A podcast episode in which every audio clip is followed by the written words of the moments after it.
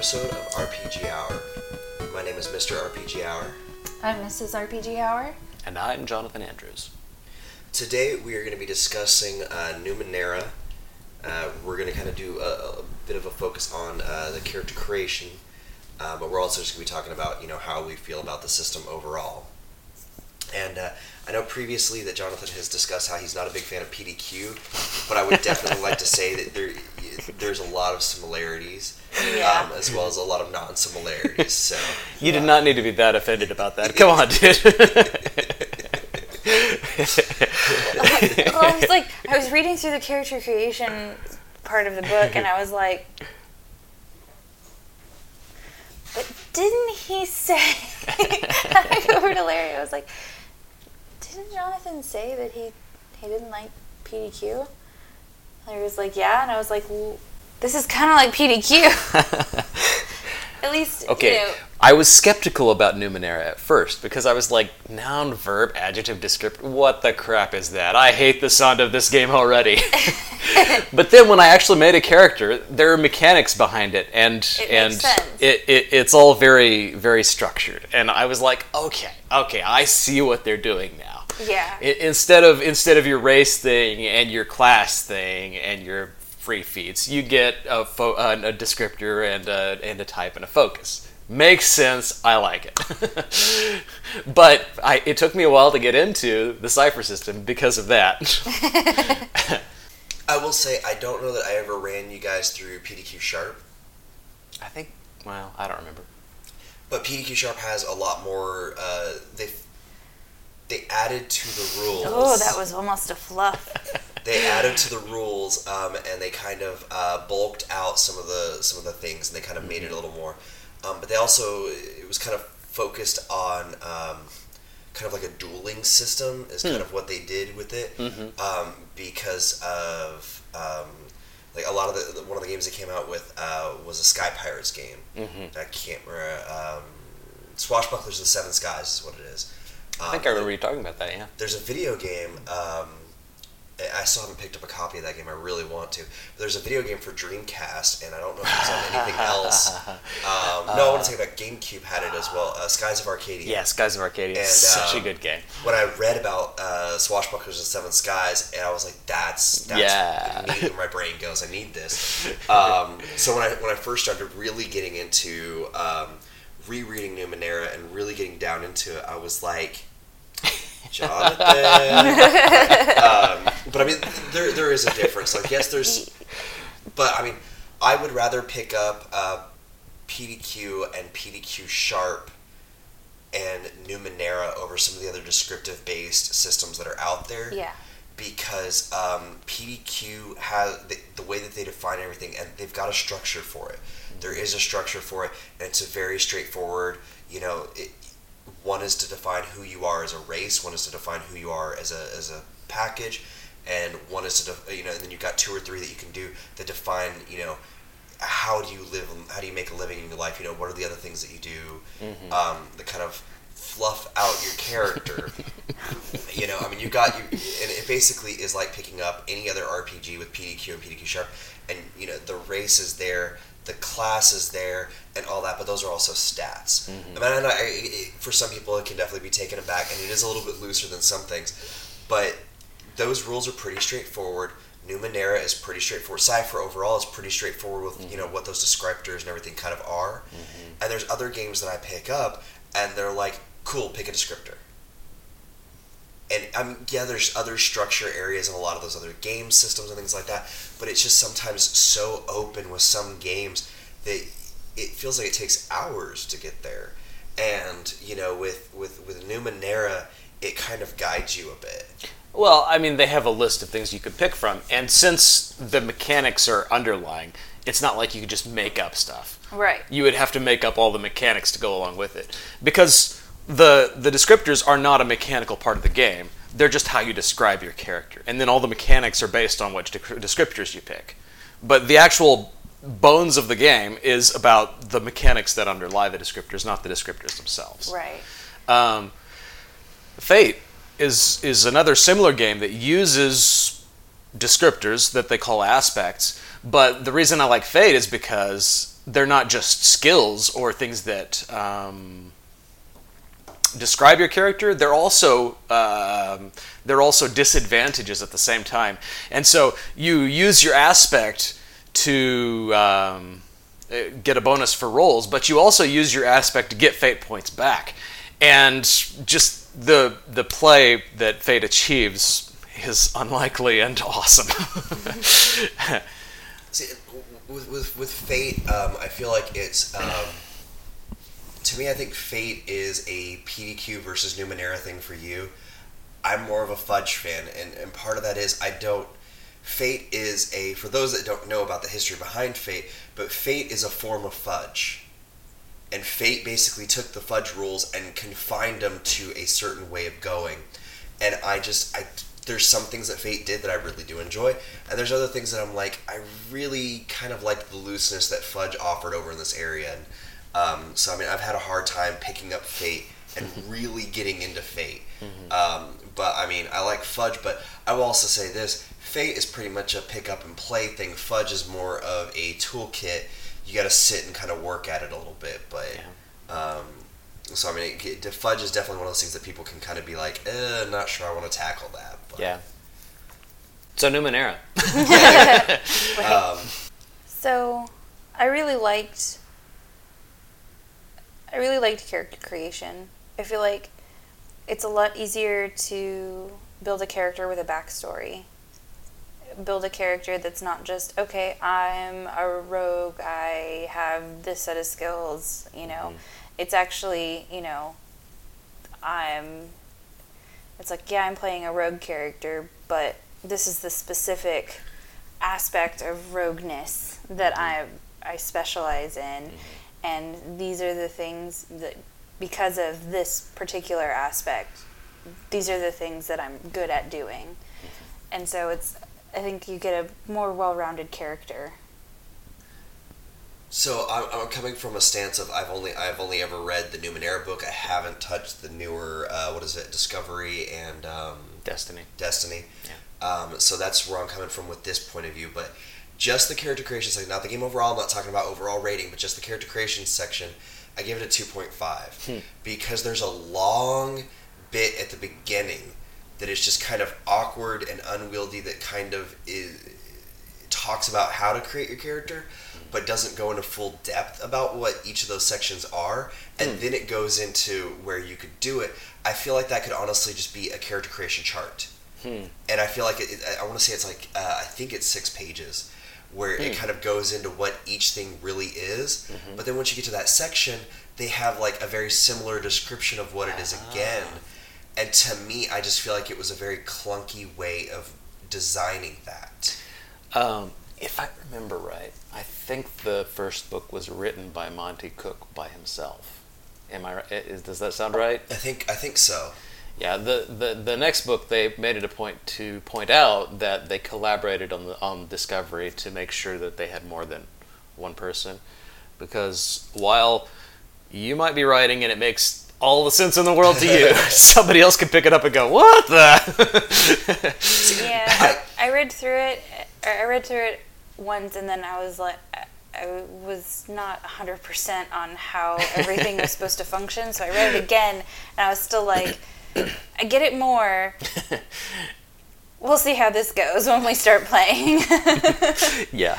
Had there been a character creation guide chart, like what some games have, Um, which I think the newer book, the newer book has a has a has a cardboard handout that's a, okay. that's a guide chart. Um, it's like, this is how you do this. Yes, but I mean, uh, it, it, maybe there's a reference in the very back that has it in Numenera. But I mean, like, I would like it right there in the character creation section. That makes sense. And I mean, that was the thing that kind of took me back is, like Missus R P G R said, I had to reread it a couple times. Like, okay. Uh, my reaction to that is based on White Wolf has trained me to ignore everything before the character creation chart, and so when I started off in Numenera, I skipped all that stuff and went straight to, okay, it says I'm supposed to pick a descriptor, a type, and a focus. So I went to descriptors, and I picked a descriptor. See, I usually do that, but I was like, no, I'm actually going to put forth the actual effort into reading this, because usually I just skim for what's important. Well, see, that is to say, so when I when I went back and got around to reading that, I had already created several characters, and so I was like, okay, yeah, yeah, duh. All this stuff is really easy. Why are you telling us this? I was trying to do my homework right. Yeah, I mean, I just I think that the first few pages of character creation to me are clunky in yeah. the original Numenera, and that, that really takes away from my ability to sit there and focus and make a character. Because that, I mean, yeah, that makes sense. I trudged through it, and then when I got to the actual section, I'm like, did I start over? Did I accidentally start over at the beginning again? And then there's the actual rules to doing it. Yeah. But then some of the areas, like, I had to go back up to that top section, reread mm-hmm. that, come back down. And right. So, I mean, it was, I, I feel like that, not that it was an afterthought, but I feel like there there was just some weirdness to it that after I created a couple of characters, I really started to get it, but I had to go back and correct things on those early characters. Well, it's kind of like D and D, you know? You are creating a D and D character, and so you go through and you pick your race, and you pick your class, and then you have a question about class. So you go back to the beginning where that section was on ability scores, and you go, okay, this is what the bonus is going to be if I pick this. Okay, cool. Then you go back to this, and you just keep going, and you only refer to the front when you have a question. I think that's how it's intended to be. Yeah, I just, I don't know. It was, it was a little weird for me. Um, but, I mean, I... Some people read their books cover to cover first before they try anything, and so that was that was a little difficult to get through. Yeah, that that makes perfect sense. But, um, I mean, overall, the character creation is really good. It, it's kind of a, um, how do I put this into words? Uh, it's like a life path system, but it's like the starting of a life path system, but that wasn't completed, but it's a complete way of creating a character. It's like dipping its toes into being a life path character creation system, but it's not all the way there. Not all the way there. And, it's just I kind mean, of cre- creeping on the edge of it. But I like it. I like it. I think it of it as being completely different than a life path system, but well, I see what you're saying. I think it, I think in that where you know you pick the descript where you pick the descriptors and stuff, and mm-hmm. that kind of defines you know what your character is. It's almost like you know kind of strategically developing your character through the life path through a life path system. I feel I feel like they're very similar. Well, what I do One's like about it, yeah, faster. Similar I can get behind. Uh, what I do like about it is that um, mechanically in, for example, D and D, when I pick my race and my class, I am an elven archer, but that really doesn't tell me anything about my character. And since I am first level, I have very few choices, and so that doesn't tell me anything about my character either. And so right. basically my character is just a block of stats and a separate blank slate that I have to fill in. Whereas with the descriptor system, you are defining who the character is and why the character is that way, what the, what the character does that makes him special. And uh, you still have your class in your type, and so yes, I am a fighter, um, and I may be an elf, but I'm still somebody who wields dark matter. And so you, I just feel like you get a lot more of your character's character in the character description, I mean, in the character creation than yeah. you do in most systems. And I like that. Yeah, I, I like that too. I do too. And that's what, I, that's what I was trying to get at with the, the life path yeah. talk is because that's what I like about life path systems is you get a yeah. whole, I feel like a more complete character with yeah. it. Um, I feel like another way to also, if you've ever played a um, Powered by the Apocalypse game, you answer some questions during character creation, like when you're when you're picking mm-hmm. it out, and those kind of guide how your character's going to be. And I think that it's a very similar process. Mm-hmm. One of them is there's a lot more mechanics behind the Numenera than what yeah. Powered by the Apocalypse does, but I, I kind of like that where you make decisions. So any two people can pick up the same sheets, right? And you can easily just pick what's on there. Mm-hmm. But I mean, if you also look at it, it's as you were talking about earlier, it's I don't think that it's actually that hard to add anything new to those. I think right. that you know you sit down with the game master and be like, look, I like the things that here, but I really want this, and this is how I would see yeah. it working. And well, they give you guidelines in the book for how to make it. So yeah, they they give you all the tools you need to make it, but it's not like P D Q was what we were talking about earlier. It's not like P D Q where you just come up with words and then the words are the mechanics. There are actual mechanics behind that that you have to put in.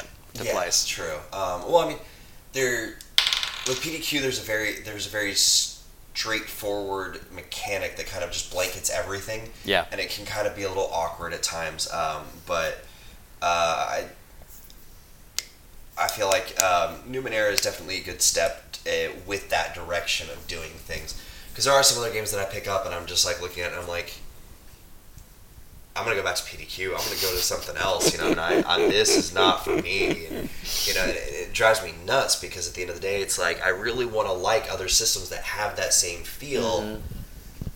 but they don't. I mean, um, I, w- I will say one thing uh, that I did not like about character creation mm-hmm. um, is just, I, I got to certain points where um, when it talks about certain skill things, It, it can be a little bit dis- confusing when they use the word "or" in some areas because you, I have to go back and reread a couple times. It's like, oh no, it means both of those things. Ah. You know, versus some places in the book they use "or" and it means one or the other. Right. And so I, I wish that there was that they use different punctuation and things like that because there are certain things where it's like I had to go back and read a couple times to realize. And I don't remember the specifics of, but that might have been something they addressed in Discovery. Yeah, and that's that's the thing. Like like I was saying, I'm coming at this from just Numenera. Yeah. I mean, we, we purchased a copy of Numenera because that's I was told we're playing Numenera. I didn't realize we were going to do Discovery and all that. And, uh, it's like, why not? It's like the revised edition. Yeah, but it's um. I had the slipcase of Discovery though. I know. That was pretty, that's pretty nice. It was. I mean, overall, overall, it's a very solid game system. Uh, if you're listening to this and didn't and you know, haven't listened to our actual play. I mean, our actual play is coming, you know, later. Uh, but if you're not interested in the actual play, you didn't watch our video. Um, it's a D twenty based system. You roll a D twenty to complete your actions. You have a target number that is based on a difficulty ranking, and the ranking is twofold. It's a number of one to ten, or sorry, zero to ten, because there is a zero that you can get. Um, and there's also a descriptor word. So basically, is it challenging for your character? Then yes, the challenging would be, you know, is it a simple or routine task? You can, you can use those descriptors based on the stuff on your character sheet and the way you role play your character. The G M and you can come up with a number that makes sense for the difficulty. Mm-hmm. And um, uh, for uh, if you get a one, it kind of screws you, but it kind of adds a flair. And in this one, uh, for those that don't know, uh, the game master doesn't roll dice. Mm-hmm. No need for a G M screen. No. Well. Unless you want just that separation from your players. Or the ability to actually read everything that's going up, so uh, or like, notes of like all the different rules and things like that. Because even the quick reference guide that we have, it's still six pages. Yeah. Wow. Um, so I mean, and that was a lot of stuff you gotta look at every once in a while. It's fine. That's true. That is the other reason for a G M screen. Yeah, is to have that all up. Mm-hmm. That's also... Well, okay, for a good G M screen. Yes. Yes. Because bad G M screens are just I've not seen, worth anything. I don't know why they exist, but have you seen the generic G M screens? So, I don't know if whoever was making them, I don't know if they still do it or not, but there was like a G M screen that, I guess it was like dry erase on the inside, and it huh. had where you could mark, which, why would you be writing vertically? Yeah. Um, for like initiative order, oh. like just like little notes and stuff, but there right. was no information on the inside at all. Oh. It was just pretty, uh. and I was like, "Yeah, okay, yeah, okay." I, I like a lot of the, the, the home done ones that are like uh, that have like clips on it. You can clip it. Yeah, that makes sense. Like that, yeah, but. Well, that makes sense. But this, yeah. it was just like, yeah, uh, it was someone had taken like a you know a. a trifold poster board and just cut the top of it off. Hold on. Is this a G M screen or is this a science project thing? Right. So back to Numenera.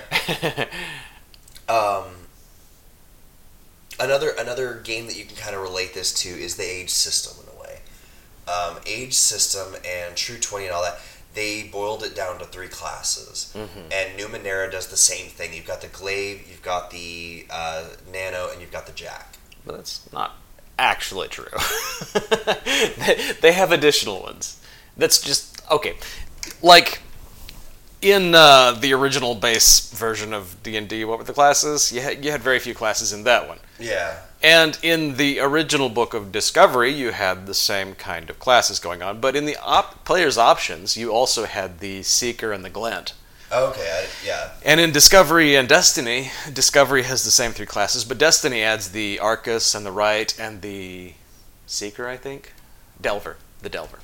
Okay. And so you have other types. They just don't have them in the main book. Okay. Yeah, I'm going off the main book, but... Uh, but I mean, so if you, if you like the idea of just having that main three, though, it's very relatable. Back to the age system, back to True twenty, back to a lot of those types of things, um, and then it gets very D and D where they add a bunch of other ones apparently later. Uh, but I mean, it, it's a very straightforward. I'm I'm I'm I'm not happy. I like the pool system the way that they do it. I prefer a dice pool than uh, a pool of points, but um, I don't like that it's just might, speed, and intellect. I think it's fine. If you had to segment them more, uh, you would have smaller pools. Maybe.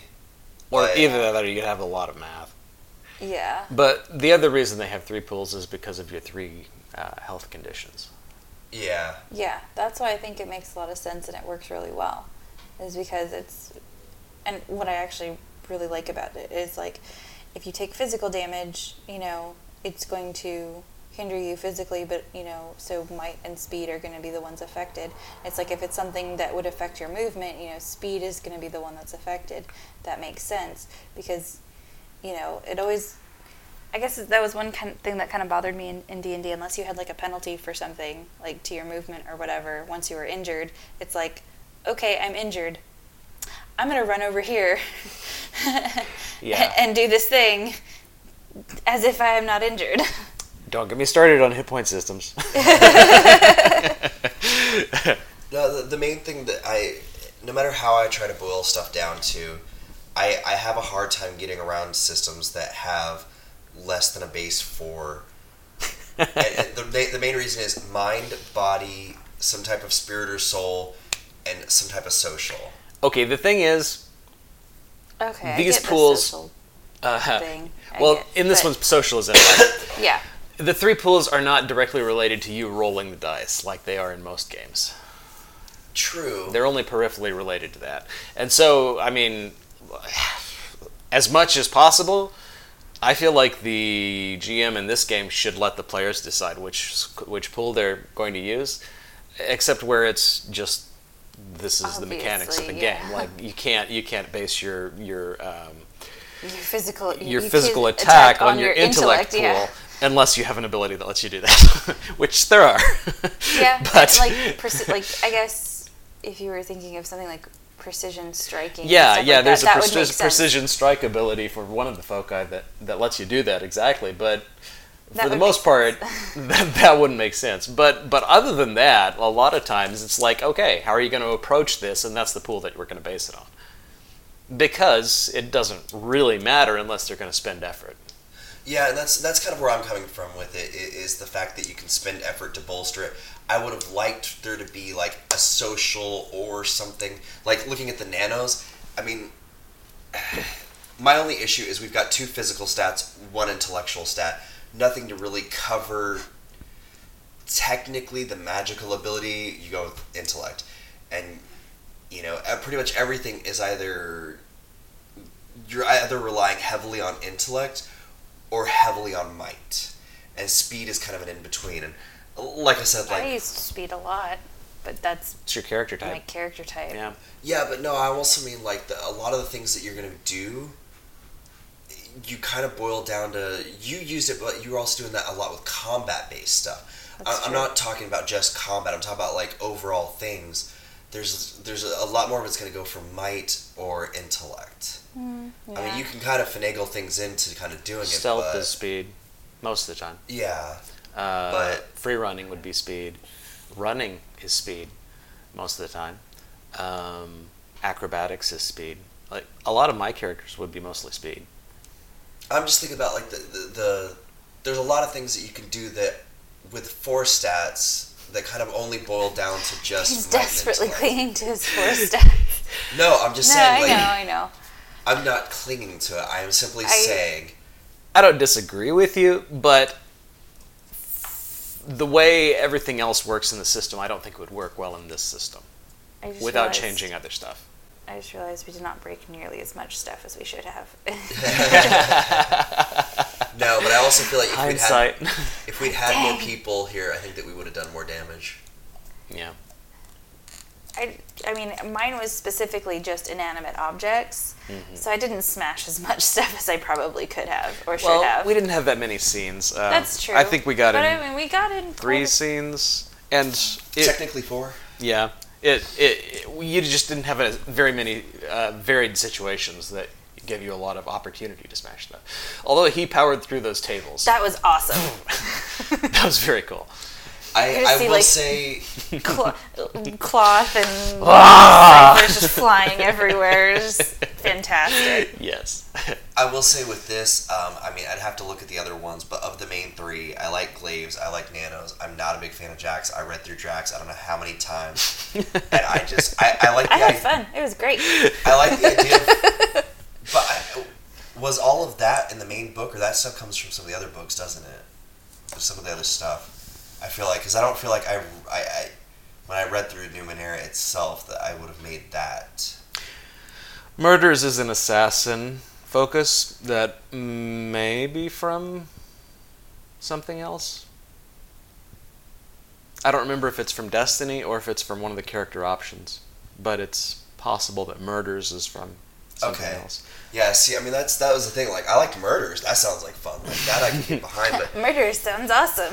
Just... Well, she had the strong descriptor that um, made her more like a Glaive Jack. Okay. I yeah. Ma- I made this essentially a rogue character instead of a thief character, if you're talking Rollmaster. Yeah. Yeah. But I, mean, I just I, I felt like I felt like Jack just kind of with the base Numenera book only. I don't have all the other stuff. It just it kind of felt lacking compared to the Nano and Glaive. Okay, but that's the thing. You ne- are you're never your character's never going to be just a type. He's always going to have a focus to to supplement his type and a descriptor to put a pile on top of that. No, I know. But and I mean, so with adding the stuff that they've got kind of in there for Jax with that, I still feel like even with bolstering it with those, the stuff that's just Nano based. What is it that the Jax actually get? Because oh, I don't, sorry, I don't, based. I don't like their special ability. I think flex skill is dumb. Yeah, I wasn't really sure how to apply that, so I was like, meh. Well, again, for your character, it wasn't as um, important because I made your character a warrior Jack. Yeah. Uh, but let's see. Kill things and make Jack money. Of all trades, two ciphers, light or medium weapons is kind of nice over a Nano. See, and I, I, I, get, I get that you can add things to it and kind of help it out, but I mean... You get to choose any one skill to be trained in as a Jack. That's that's something that Nanos and um, yeah. Glaives don't get, and that is nice. It, I, I get that it's nice, but I mean... You're like, also trained in armor, which is kind of weird for about half of Jacks, but okay. I mean, I guess rogues in D and D can wear light armor, so that's about the same. Oh no! Wait, that's a that's one of their class abilities, so that's not something that all Jacks get. Never mind. Okay, so what I'm trying to get at with this, because I just I want to cover it, because I, I feel like I'm not exactly getting a right out there. Okay.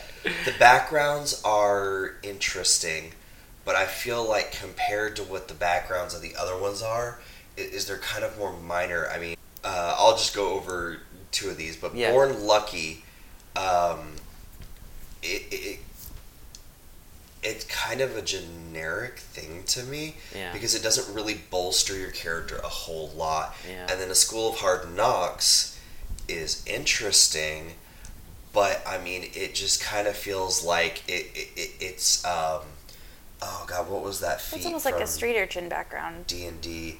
What's that feat in D and D? Toughness. Oh yeah. It feels like that's all it is. It's there to just give them. Like, like boost them just a little bit. Yeah. And, I mean, uh, with everything else you can kind of pick and choose, I just felt that it was just kind of... The, the tiers on the Jacks also, to me, didn't feel as... I didn't feel... I didn't feel like I had a good built-in connection to want to play them. And the thing is, is that I like those kind of characters normally. Yeah. And I didn't like the way that Numenera built Jax. I'm totally with you there. And that's that's what I mean. Like, I get that you can, you, I get you can build a cool Jack, and mm-hmm. I got that from reading everything. Mm-hmm. But just the Jax stuff itself mm-hmm. was kind of took me aback, and I was like, I don't know that I'd ever want to play a Jack. Like, well, again, if you want other skills than what Nanos and Glaives have, that's your. That's one option yeah. to getting them. And so it's, I mean, it is still a skill-based character. It's just, I, I was I, underwhelmed by Jax myself. I, I'm sure that if I picked up the other things and found all these other, uh, not classes, but the, these. One thing I wish they had was an ability book, because uh, the first character options book gives you a few more abilities for stuff, but there is no good source book that has a bunch of abilities that I, that I want to be able to choose from.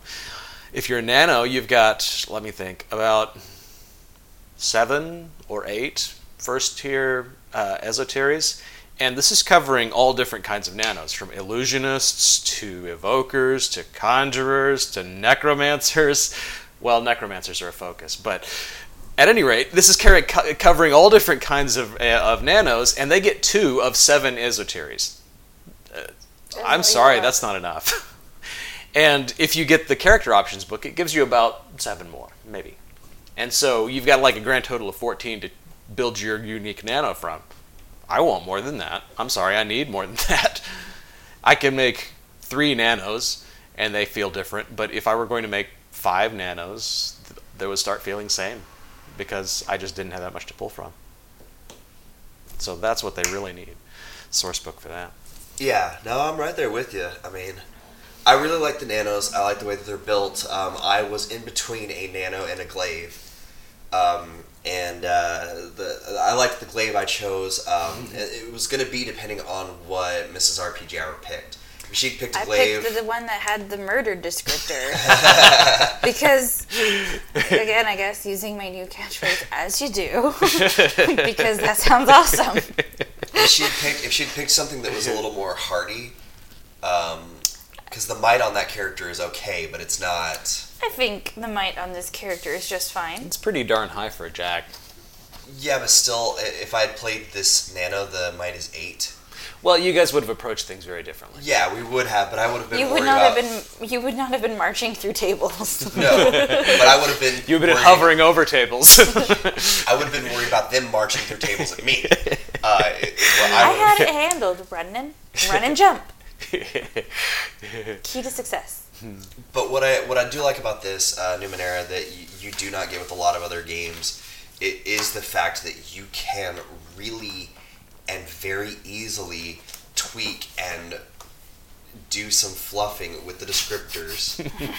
um, and you can make a nano, which is essentially a spellcaster, um, that is directly a stealthy character, or you can make them hardy and make them basically a walking tank spellcaster.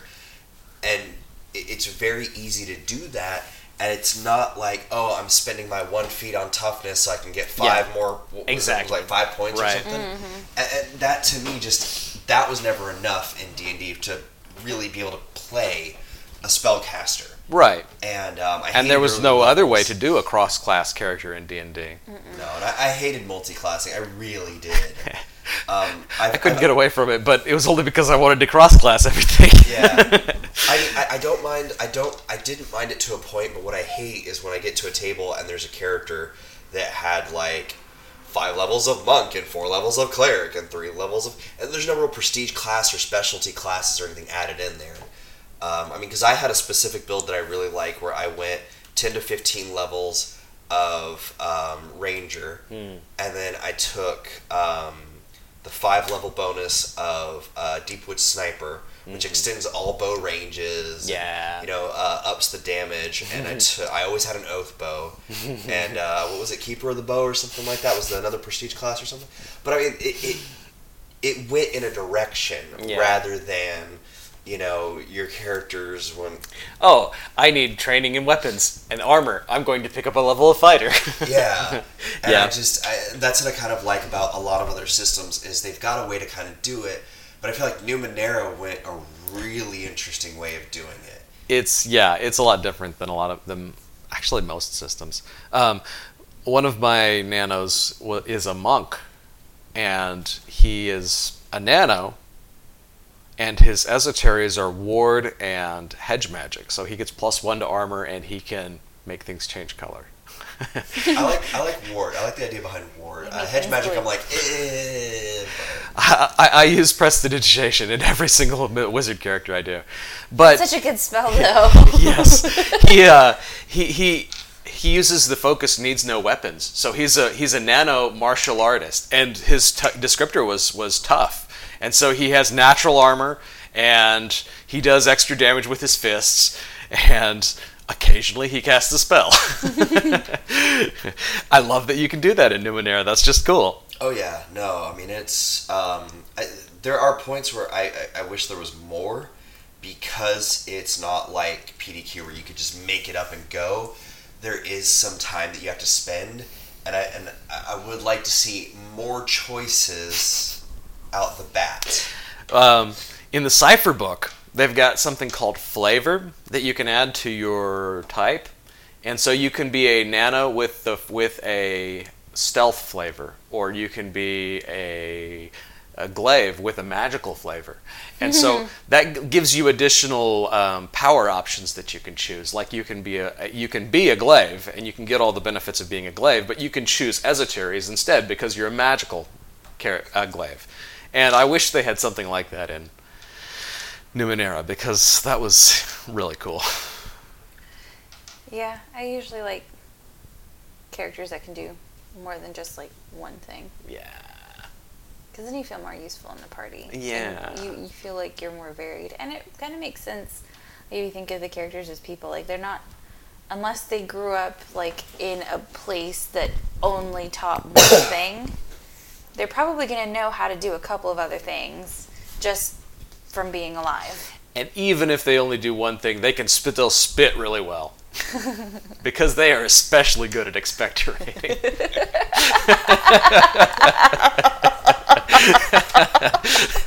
Not to harp on D and D, but one, they are both uh, D twenty systems, and Monty Cook has worked on uh-huh. D and D stuff on this.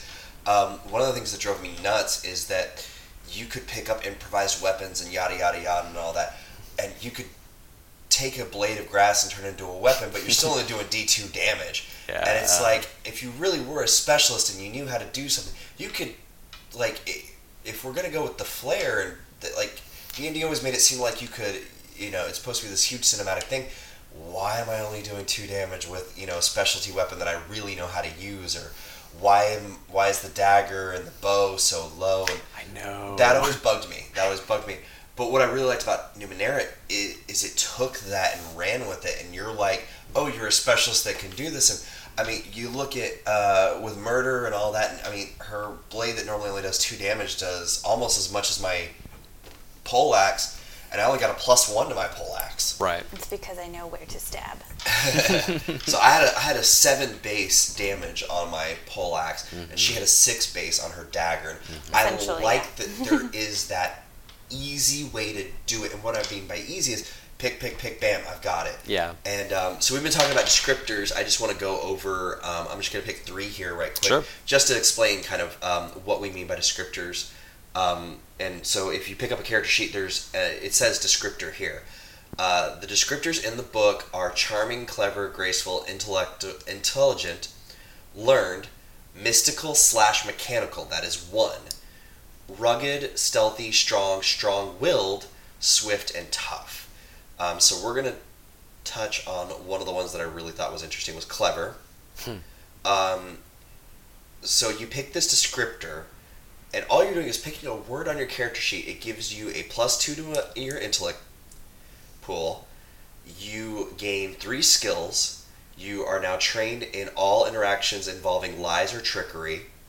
And that's one of the ors that I meant right there. Like, mm-hmm. you know, I mean, granted, reading that straight through, it's very straightforward. But there are some areas where you're supposed to pick and that or can be very deceptive. Mm-hmm. Um, the other skill is you're trained in defensive defense roles to resist mental effects, and you're skilled in, uh, sorry, another skill is you're trained in all tasks involving identifying or assessing danger, lies, quality, importance, function, or power. Mm-hmm.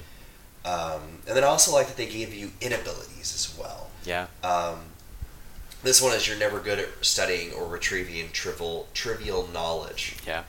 Um, and then they, of course, give you an initial link to an adventure and some mm-hmm. additional equipment. Mm-hmm. Um, and I think that that's kind of a really cool thing. And uh, I'm going to go ahead and touch on one more.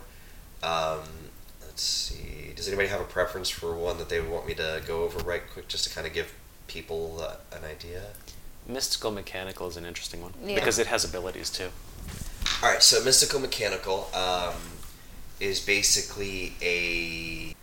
it's a Numenera thing. It's a Numenera I don't know thing. that it would make sense in another setting. It really wouldn't. um, so I'll just read this a little bit. I'll, I'll read an excerpt right quick. You might think of yourself as mystical and thus attuned with the mysterious and the paranormal, or you might think of yourself as mechanical and thus adept with devices and machines. In either case, your true talent lies with the Numenera. And it's basically a, a it's a good catch-all for somebody who wants to be focused in the Numenera. You get a plus two to your intellect pool. You gain one skill of uh, you're trained in all actions involving identifying or understanding Numenera. Which is big if you're not a nano. Yeah. Which is big if you're not a nano. Well, it's also kind of big. And even if you're a nano, you get tra- you get specialized in it, so yeah. And um, so you gain uh, the sense, quote-unquote, magic ability. You have the ability to uh, study an object or location closely uh, and get a feel for uh, the touch of the ancients. Uh, you also get uh, an estuary, um, hedge magic, when you have a free hand or can pay the intellectual cost. Um, the inability is kind of laughable. I mean, it's really not that bad. You have a manner or an aura that others find a bit unnerving. The difficulty of any task so, involving charm, persuasion, or deception is increased by one step. So uh, you're a nerd. Yes, yeah. Exactly. So you're um, a nerd. But yeah, that's what a descriptor does, and that's that's you. You pick out what, what are you going to be, a glaive, um, uh, a nano, or a jack, and then you go on to the descriptors, and you mm-hmm. decide what your descriptor is, and so you pick this, and you further decide, you know, what is your character a bit more of? And then you go to focuses. And I'll let Jonathan give a bit on the foci. So. I love foci. Um, so, if you were playing a superhero game, focus would be what your superpowers are. Um, if you were playing a, a pulp game, the descriptors would be what your special things are, your your powers, uh, your, your special talents. Foci are things that make you different, but they're also the things that um, are weird about you in Numenera. Um, for example, Where's a Sheen of Ice gives you pro- uh, control over uh, cryogenic powers, and at first level it lets you uh, make ice armor for yourself. Um, It needs no weapons is a good one. That basically makes you a martial artist. Uh, you do deal additional weapon, uh, ad- additional damage with your hands, and you are trained in. No, there's another. Oh, it also gives you armor, a point of armor if you're not wearing armor. Um, uh, just to touch on it right quick, um, your descriptor is a one time you get it, you write it all down. Your right. foci have multiple levels. Yeah, I was going to get to that. I'm sorry. Let him talk.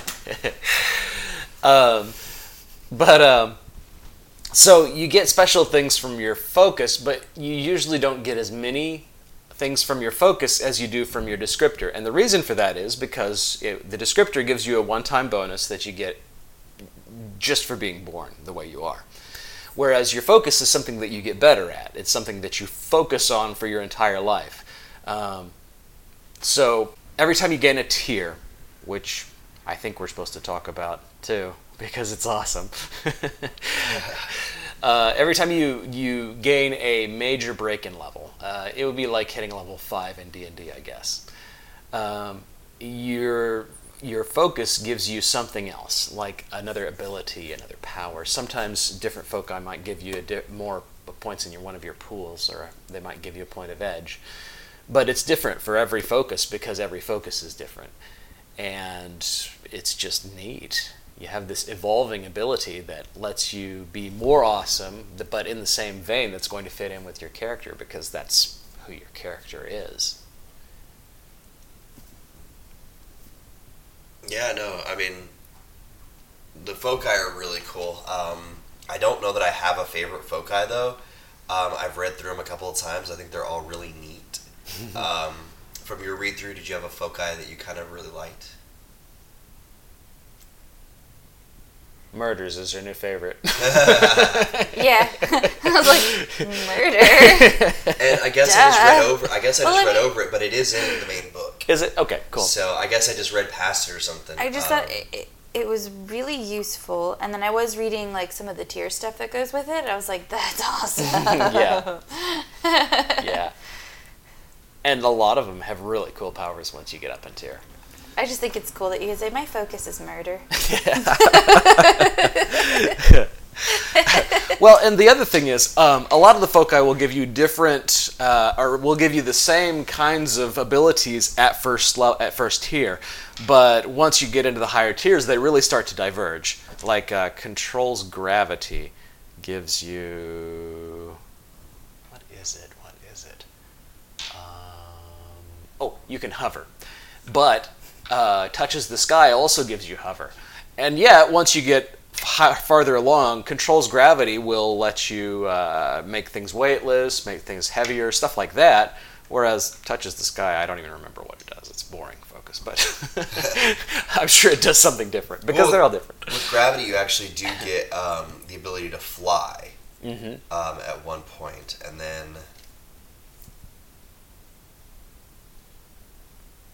Touches the sky in this one? No, it's in one okay. of the optional books. But yeah, no, you get to you get to fly with it. Um, I like Talks to Machines. I thought that one was kind of interesting. Yeah. Um, one that was a little weird that I had to read it twice before I really um, is the Carries a Quiver. Is that one in the book? Yeah. Nice. I um, thought it was, but I couldn't find it, so I had to go to the Cypher book. Uh, so it's a... Archer is a skilled combatant, deadly in any fight. Mm-hmm. Um, at the first tier, you... To be truly deadly with a bow, you must know where to aim. Uh, I like that little tagline that they have there. Uh, but it lets you use points from true. your pools um, to increase your damage. Mm-hmm. And I really... liked that because mm-hmm. I mean, as somebody who really likes playing archers, and I get very at a certain level in a lot of games, I get to the point where I don't want to play the archer anymore. I don't want to keep on doing what I'm doing because I've really got I mean like you're at less than half the damage that other players exactly, are. Exactly right. You're, um, yeah, you're only able to do like it's like yes, I've got a twenty-five dexterity, not that it does me any good because we all know I can hit the ogre, but I can't do any damage to him.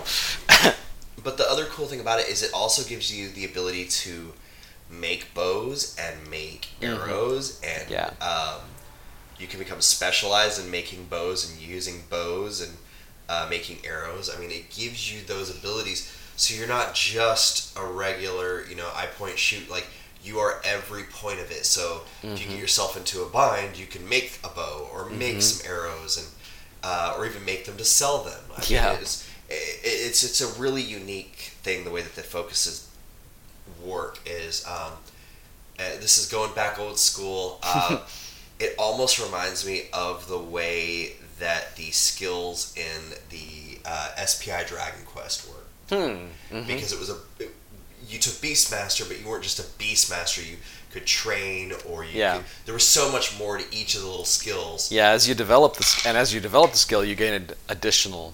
abilities in it. Yeah, and so the, that it was, that very was neat. The, when I read foci, I was like, "That's that," yeah. and, I, and I really liked You're that. You're right. I it is. That. It is like that. Mm-hmm. Um, but uh, I, I hate that there's only six tiers.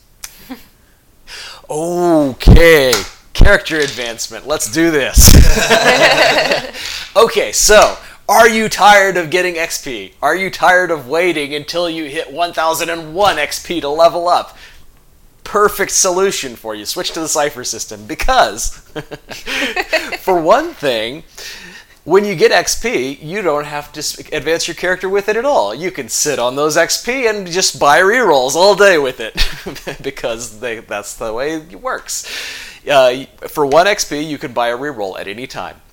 Uh, for one X P, you can also get a short-term benefit, though, that helps you out in basically one scenario. Like, uh, I think the, I think the uh, example they give is like, you can, uh, this gives you an asset for tra- for training in picking locks inside the Amber Citadel, or something really narrow like that. It's mm-hmm. basically a super specialization. Uh, and it basically gives you a small skill for one X P that helps you out when you need it. Uh, for two X P, you can get a basically the same thing, but that's a, that's a little bit larger. Like, uh, essentially what a specialization is in other systems. And for three X P, you can get a long-term benefit, which works out to be, oh, a house, a title, um, a contact, stuff like that. Uh, now, that's the short-term benefits. Uh, when you actually get to advancing your character, it costs four X P, and you have, what is it, five different steps? Uh, there's four different six steps. Six tiers. Yeah, but within this, within the tier. Oh, oh, I can't remember now. Let's see. I was trying to find that. Yeah. So um, you have X number of things to choose from. You are going to increase your pools. You're going to increase one of your edge stats. You're going to increase your effort rating. Um, you're going to pick a skill. And then you're going to choose one other thing. Uh, that can be like training in armor or... Uh, there's there's a couple of things you can pick from. But it's it's it's like an, an optional thing. Uh, like another esoteric, for example, or another, another fighting move. Um... And then, once you've done those, you advance to the next tier. Um, it's not like, bam, I've popped, I'm level two, now I get all this stuff. It's, I get all this stuff, and that that's what makes me level two. It's it's backwards from D and D, and it's yeah. so awesome. I wish that's the way D and D were. Yeah, I mean, that makes more sense. It's like, I have... my character has experienced things, and now my character knows these things. And when you advance in tier, you get your next focus ability, and um, ah, there's something else. Oh, your recovery, uh, your co- recovery rolls go up, uh, stuff like that. And so it's not it's not a whole bunch of stuff you get from advancing your tier, but you've already got all that stuff, so it's not like you need anything. I I just I love the character character advancement in Cypher. It's excellent. I no, I, I definitely agree. I like it. I um I'm I've been at a point for a really long time where I'm tired of leveling up a character. Um, I mean, I don't mind some systems like Rollmaster. Because you get to spend development points. Yeah, I mean... I but, mean, I wish you could spend development points before you hit the level, and... Yeah. But at least you get to spend development points. But I mean, I, I like systems where I feel like the character grows, and I, a lot of the leveling systems that are out there, I don't feel like you're really growing. I feel like it's... I don't know, it's hard to describe sometimes, but...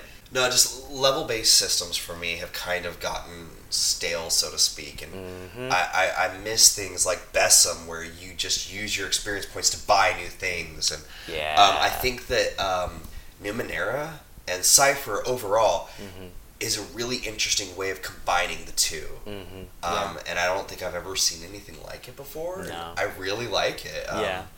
But I mean, like, there's a lot of days where I'm looking at where I'm looking at the ta- the shelf, and I'm like, what do I want to play? What do I want to try and get people to play with me? And I got so many things that are level based. I'm like, mm-mm, I don't yeah. want to play anymore. You know, most most of the games are getting a little better. Um, I, I like about fifth edition that almost every level, you get to pick some option for your character. They don't put the levels as far apart also because they're, uh, the jump from level to level isn't as much. Like in third edition, second edition, first edition, you jump from level, you get extra hit points, you get base attack bonus, you get uh, saves, you get new spells, you get abilities, you get all this stuff. But um, in fifth edition, yeah, you get a little bit of that. You get extra hit points, you get extra spells. Um, but your proficiency bonus for like skills and uh, attacks and everything only goes up like every five levels, is it? Four levels?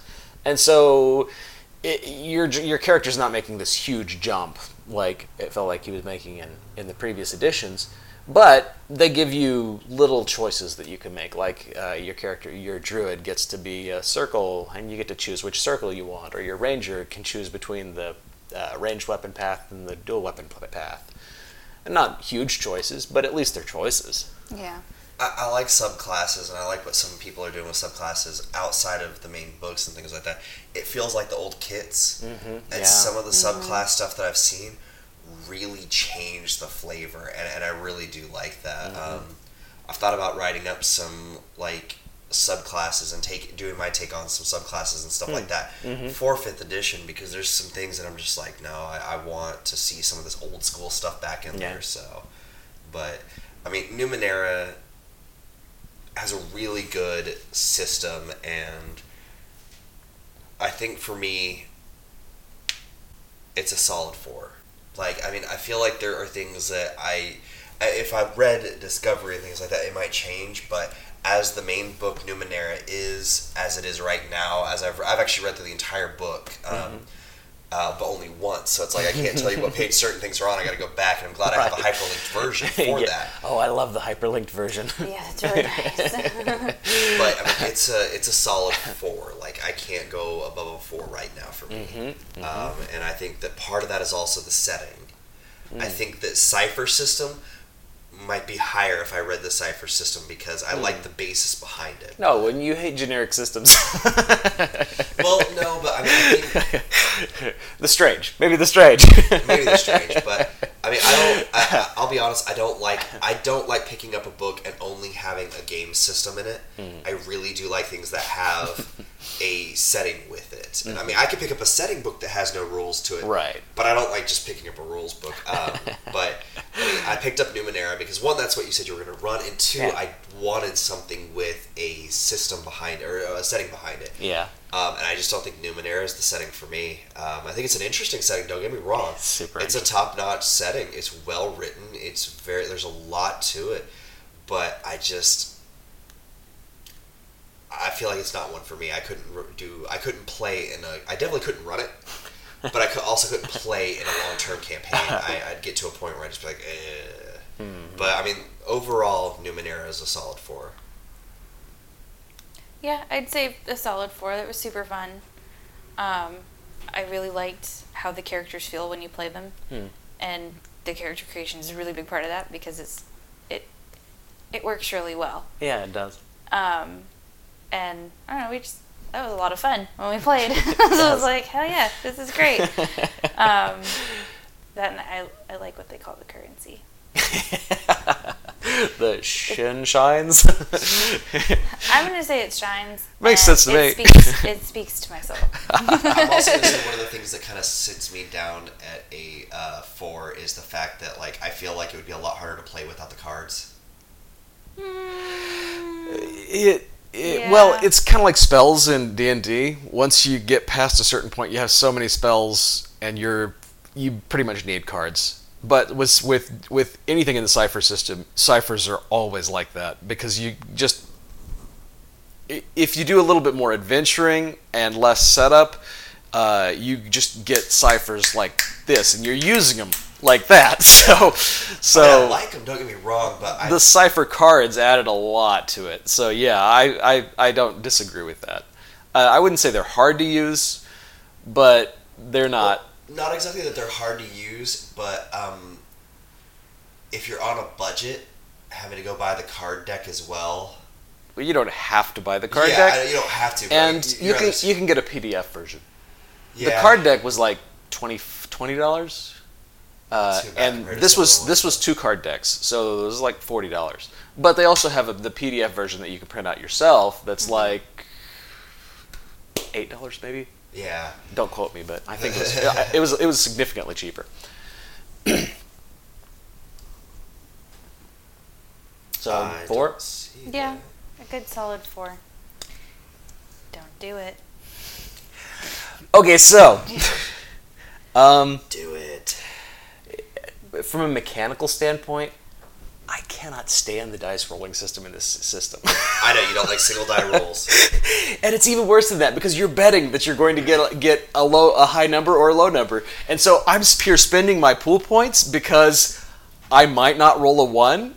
I, don't know, I, I can't stand that. I hate it. I kind of really like do. It. I kind of like it. It's very different than any other role-playing game yeah. I've ever played. But but it just bu- it bugs me. It really does, because my dice never go in in a in a way that's it's um I think that's why I like predictable. It. I think that's and why so, I like it though. Most of the time, I either spend points and I don't, or I don't spend points, and my dice do exactly the opposite of what I spend points based on. So either I'm spending points and I don't need them, or I decided, nah, I'm not going to spend points this time. It's only a six. And then I roll a five. Right. And, then and I'm like, like I should have spent the points. Right. Well, it's like I always roll, um, you know, either uh, low enough to not ever do anything, or high, or not high enough to do anything awesome. Mm-hmm. Like for roll under... or rollover systems. And so having where you can, because I know what range I'm going to fall in typically when I roll my dice, mm-hmm. being able to say, okay, if I bet this many points, chances are I'm going to be able to do this because I know how my dice roll. Mm-hmm, mm-hmm. I like that. Well, I mean, mentally I think, okay, if I spend the point, I'm going to have a thirty percent probability of doing this. That's better odds than a forty-five percent probability, a lot better odds. So yes, I'm going to spend those points. And then my dice rolls an eighteen. And it's like, oh, well, that was completely pointless. There right. went three points that I'm never going to get back, and I shouldn't have spent them anyway. And so uh, the mechanics just drive me up the wall. But um, the way the the rules work with each other, and the way the rules are put together, and the way the N P Cs work. As a G M, you assign a rating to a character, and then you don't have to worry about any other mechanics. This this character is a four. All of the all of the legwork is like mostly on the players, like as far as determining what happens. I say that this character is a four, and I can describe him any way I want to. He has a sword. He has. Uh, medium armor. He has a ray gun. And any effects that I want are already defined by that four rating. Uh, because he's a four rating, he does four points of damage. All of his target numbers are twelve. Mm-hmm. And he has twelve points of health. All that from that one rating. No other mechanics to worry about. And since I'm not doing any of the rolling, since the rolling is all on you guys... That's that's all I need. I don't need anything else. I come up with cool effects for monsters because they deserve cool effects that they can do. Right. But uh, it's just so easy to make N P Cs in this setting that it's just great. And so GMing this system is really nice. Um, creating characters is a blast. I mean, I never would have thought it, but adding together three elements and then adding up the bonuses from them, and you get a complete character. That's a nuts, but it works really well. And I mean, just the, I love the setting because I like fantasy, but fantasy is so D and D. Yeah. Either that or it's Tolkien, right. And. uh, I mean, where else do you go? You go to Rifts. Rifts is good. Right. But uh, Numenera is just really neat because you can do things with Numenera. Like, if you want to run a Lovecraftian campaign in Numenera, you absolutely can. The Numenera don't have to be a beneficent force in the universe. Everybody agrees that they're weird and unpredictable. And if you turn that that weird and unpredictable just a little bit into strange and disturbing, all of a sudden you've got an Old Ones campaign. Yeah. Or you can go over the top cinematic, or you can go old school fantasy. I mean, there's just so much possibility. And the different regions of the world that are so well fleshed out, it just gives you so much breadth of, of, of space that you can work in. And I love it. It's just great. That having said, been said, I have trouble playing Numenera because of my dice. And so I don't think I can give it higher than a four, but it's not because I don't love the system, because it's a great system. It's just because I have trouble with the dice rolls. Yeah, I get that. So our friends over at R P G Geek dot com, uh, the average of the ratings over there, which has been rated over one hundred times, uh, is a seven point five eight out of ten. Right about yeah, what we said. That, yeah. Yeah. um, so, yeah, that's about right. Now, over on uh, Drive Thru R P G, though, they gave it a solid five. Uh, How many ratings was that? one hundred fifty-eight. Oh, okay. And I mean, it's, it's, I'm sure they're not all fives, but... Um, you know, I feel like the R P G, which one was it? R P G, drive-thru. Drive-thru R P G. I feel like drive-thru, the people who rate those tend to be people who like the game. I mean, the, the reviewers, the reviewers will give it a good or a bad rating, but the people who go in and rate it after that, I found usually aren't hating on the game. Oh yeah. In, in drive-thru. But we've had some pretty low scores on drive-thru before on the show, so... Yeah, usually those are the ones that ha- don't have very many ratings, though. True, true. And like I said, the, rever- the reviewers are invariably fair. Because they give... They get, what, paid reviews? And so, they're usually fair. That's good, though. Mm-hmm. All right, that is our discussion on Numenera. Uh, we hope that if you liked what you heard, you're going to go check it out. Uh, if you didn't like what you heard uh, or have something to say... Message you, Mister R P G R on Instagram. Uh, you can go find us on Facebook. Uh, you can find us on Twitter. You can find us uh, on a lot of different platforms at R P G Hour uh, or just R P G Hour, depending on how they like you to search things.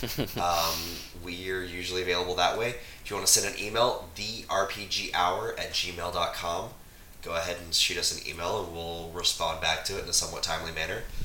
Um, it usually goes to my phone and I'm usually working. Uh, I work very long hours uh, in, a, in a truck doing pest control. So I, when I have a break, I don't always use it to check emails. So. What? How do you not always use it to check emails? Because I spend it on Twitter. Facebook. Yeah. Yeah. If you're if you're interacting with somebody on Twitter, it's most likely me. If you're interacting with somebody on Facebook, it's most likely them. Yeah. Uh, yeah. Yeah, that's about right. Sometimes though, I will cross post uh, just to make sure that like something that I thought was cool on uh, Twitter gets over to Facebook. So, um, uh, but we're trying to ramp up what we're doing on Facebook because I know I tweet like ten different things a day on Twitter, and right now we're at less. You do? Than Dude, I don't even have Twitter. I didn't had no idea you were tweeting so much. Oh, yeah. Yeah, he's constantly on Twitter. His phone's constantly blowing up oh, at two, man. three in the, clock in the morning. It's, we have twenty-five hundred followers on Twitter right now. Really? So, yeah. Yeah. Wow. We um, usually, like, there for a little while, we were doing giveaways once we hit certain benchmarks. Uh, yeah. And so... Our next benchmark is three thousand. Yep. So you hear that, people? Go follow us on Twitter. Follow we, Mister R P G Hour on Twitter. No, it's just R P G Hour. It's just R P G. It's just R P G Hour. I'm just saying. I'm just saying. Follow him on Twitter oh, because it's not going to be me. So yeah, but uh, yeah, three thousand followers, you might win something. Yes, and, true. Uh, it's going to be door really prizes. Cool. It's going to be a really cool door prize. Uh, it's going to be something a little bit different than what we've done in the past. So uh, go ahead and you know get out there and pick it up. Um, also, Patreon. Yes. Uh, you can find us on Patreon and uh, Ko-fi, Ko-fi, however you want to say it. Um, you know, R P G Hour is our location. If you want to check out these uh, episodes, um, and you know you're hearing this on a friend's uh, device, you know, device, yeah, thank you. Um, Podbean, r p g hour dot podbean dot com. And if you have any comments, questions, or concerns, please let us know. Thank you, and have a fun day.